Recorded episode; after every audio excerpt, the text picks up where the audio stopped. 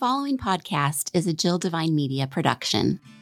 Christianity has become known for judgy people, strange words, ancient stories, confusing rules, and a members only mindset. This is why I stayed away from the church for so long, but it's not supposed to be that way. I'm Jill Devine, a former radio personality with three tattoos, a love for a good tequila, and who's never read the entire Bible. Yet here I am hosting a podcast about faith. The Normal Goes a Long Way podcast is your home for real conversations with real people using real language about how faith and real life intersect. Welcome to the conversation. Thank you for hitting play on this week's episode. I'm your host, Jill Devine, and the last couple episodes, actually season five, which we're in right now, has been about yes moments. And I realized that I pigeonholed myself when explaining yes moments. I had said, and and this is still true, that yes moments were these moments that I experienced while listening to the sermon on a Sunday morning at church. And that is true, and those will continue to happen. But I realized yes moments also happen while listening to a podcast like this one. They happen while listening to a song reading a book, having a conversation with others, experiences. Yes moments are completely surrounding us. And so I am now leaning into those and asking Ryan and Laura and others that have been on this podcast to lean into those and share them. And so this is me sharing my first yes moment outside of sermon. I'd like to back up a little bit to explain how these yes moments happened. And a couple years ago, I had been feeling this tug that I wanted to go on some sort of retreat. I actually had said, This is what I want to do when I'm 50. I want to go to a luxurious retreat and be pampered and spoiled and and maybe learn a little bit about myself but just retreat and then it's kind of changed over the couple of years that I've been thinking about it. I knew that I wanted to go on a retreat before the age of 50, and I'm 46. I knew that I wanted it to be a women's retreat. I wasn't interested in any kind of co ed retreat. I don't even, I mean, maybe there's couples retreats. I don't know. Didn't research that. And I also knew that I wanted to go by myself because I knew that I wanted to go to a retreat where I did some work on me. And I don't think, even your bestest of friends, sometimes you're not your true, authentic self. So, those were kind of the criteria I had when I started looking and started searching. Like, what did I want to do? Did I want to you know, spend time in nature? Did I want to focus on the spa side of things? Did I want to focus just on meditation? I didn't really know exactly where to look, what to look for. I just had this on my heart. Then we had a wonderful woman on the podcast, Christy Boulware. Laura Fleetwood interviewed her about her battle with anxiety anxiety and depression and I will link that episode in the show notes. And that conversation led to a coffee date that I had with Christy just to get a little bit more about her story and for her to hear my story because I wasn't a part of that podcast episode and um it was a great conversation that we had over coffee. And one of the things that she brought up, and she didn't even know that I was actively looking for a women's retreat, is she brought up something that she had just found out that she was going to be a part of. And it was a woman's retreat retreat for women in ministry and she was teaming up with the pastors wives tell all if you have not followed that podcast yet please do. These ladies are awesome. Um, and so she said, Hey, I'm going to team up with them for this retreat. It's happening in September. I think that you would really enjoy it. I think that you would get something out of it. I think that you will get some answers. And so after the coffee date, I put the information in my calendar, penciled it in, and just kind of thought about it. Didn't really do much with the information, just put it out there. And I continued to still look for retreats. Well, then the information came out. The Wisdom for the Weary Women's Retreat happening in Branson, Missouri, and it was designed specifically for female ministry leaders. And I sat on it for a little bit. I even texted Christy a few times. I'm like, well, what about this? What about that? Can I come late? Can I leave early? Uh, I don't know. Tons of questions. And then I just had to pray over it. And then I said yes.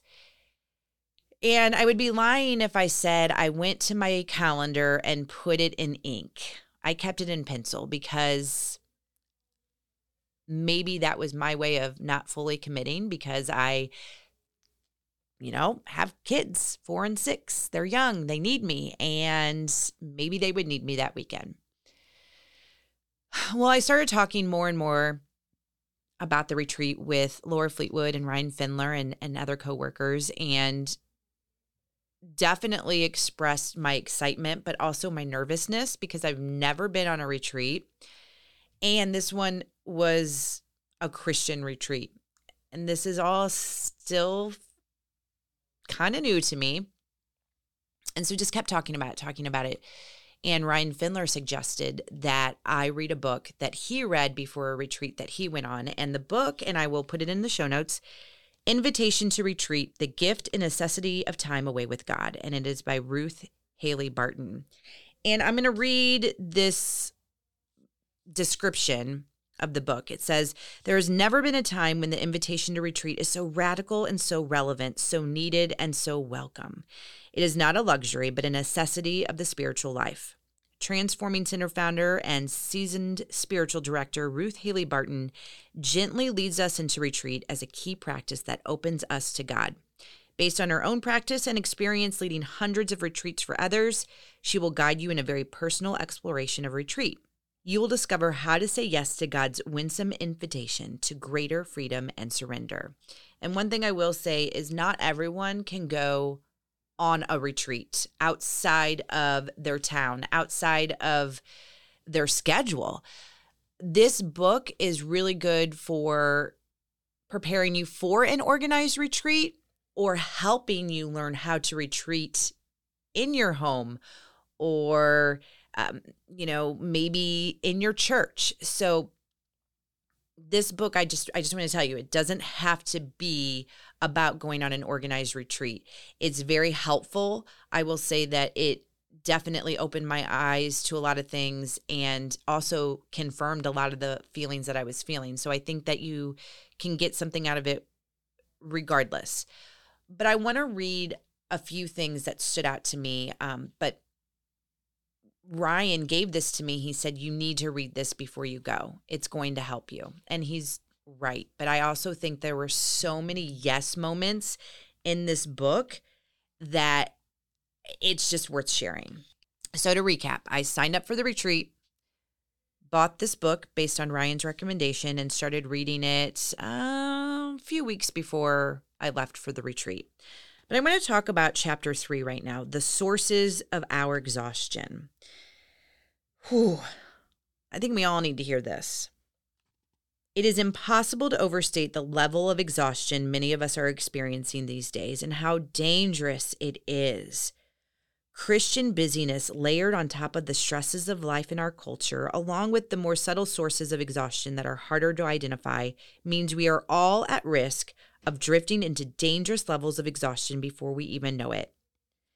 There are reasons why we end up as tired as we are, and one of the keys to being able to enter into retreat in a restorative way is to note the sources of our exhaustion so we can rest at the source.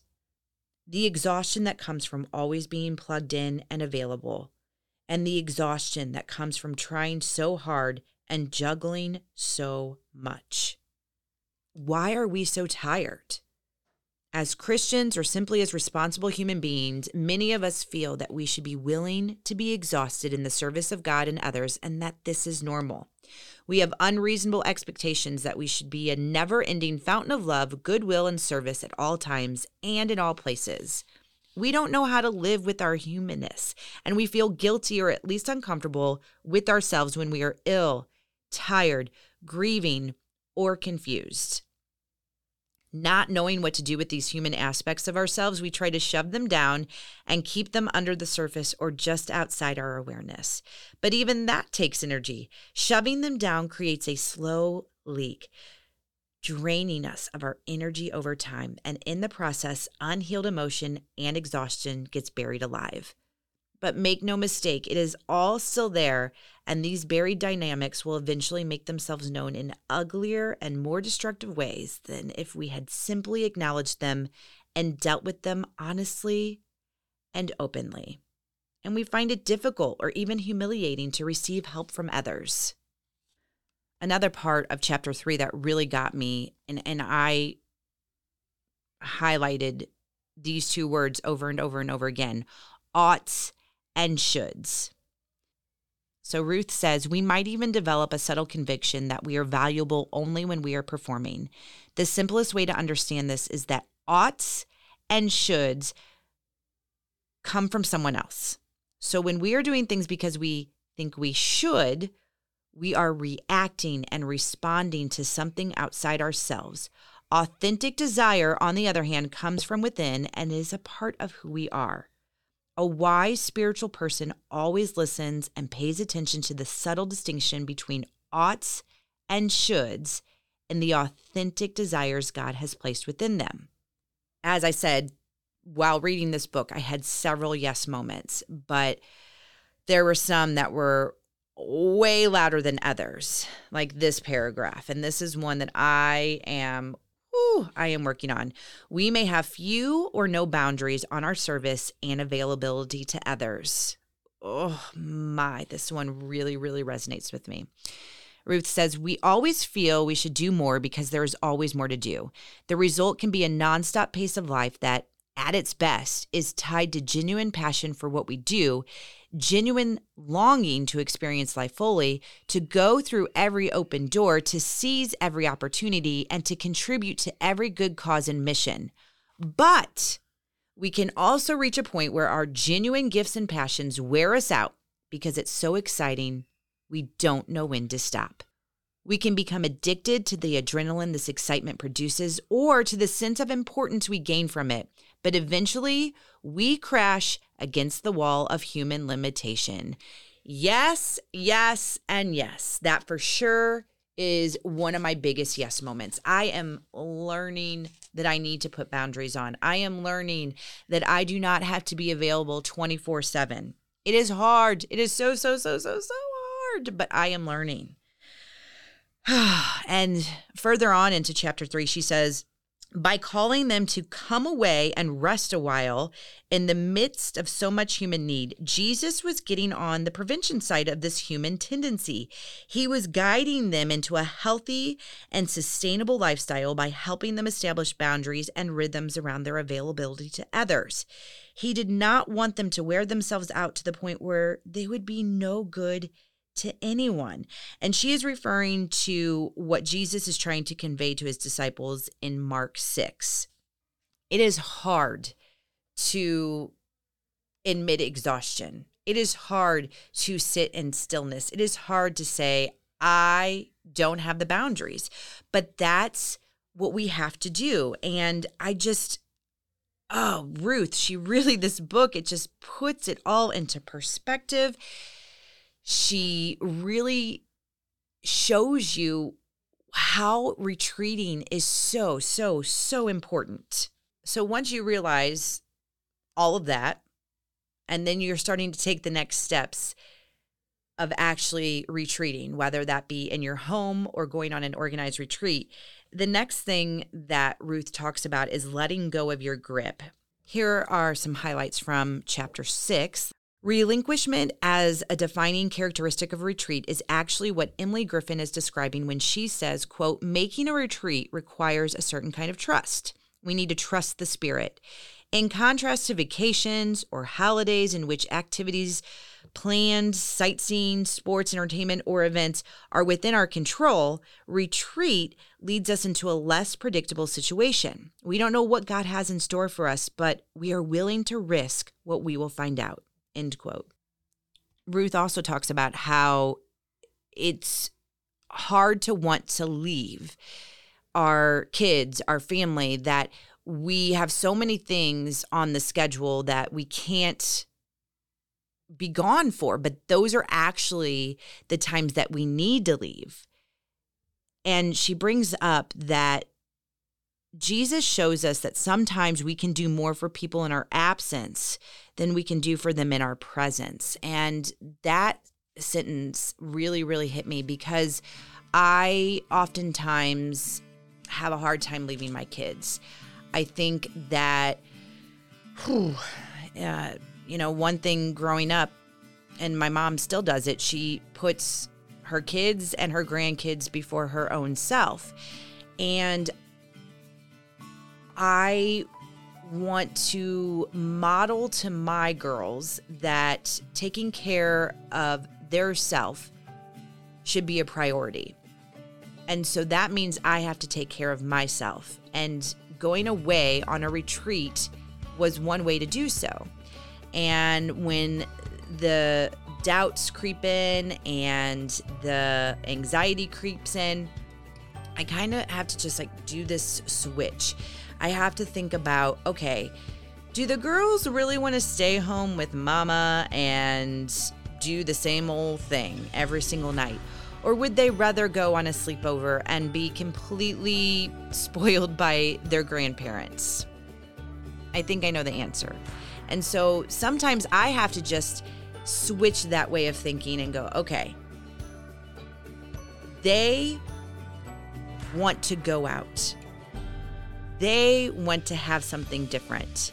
I want to go out and I want to have something different. And it is okay for them to be nervous. It is okay for me to be nervous, but it will be okay. And so when I just kept, I keep rereading this, he shows us that sometimes we can do more for people in our absence than we can do for them in our presence. Another big yes moment. It's the relinquishing that is very difficult. And and Ruth talks about that and she says as frightening as relinquishment sounds, the result is spiritual freedom. The freedom to be what and who God is calling me to be. Not who I have been unconsciously programmed to be, who others are telling me to be, or even who I am determined to be. This is our true self in God, totally abandoned to the one who loves us, on retreat, and always. I am going to leave it right there for now. Those were just a few of the highlights that I had from Ruth's book, Invitation to Retreat. Like I said, I will have the link to this book in the show notes. And I'm going to come back in our next episode to talk about the thoughts that I had leading up to the retreat. I mean, I've already given you quite a few, but I'm talking about like the week of and then what happened on retreat. So I would love to invite you to come back to listen to that and also invite you to retreat to listen, to be still, and just know that the more you trust God, the easier it will become. More yes moments coming in our next episode.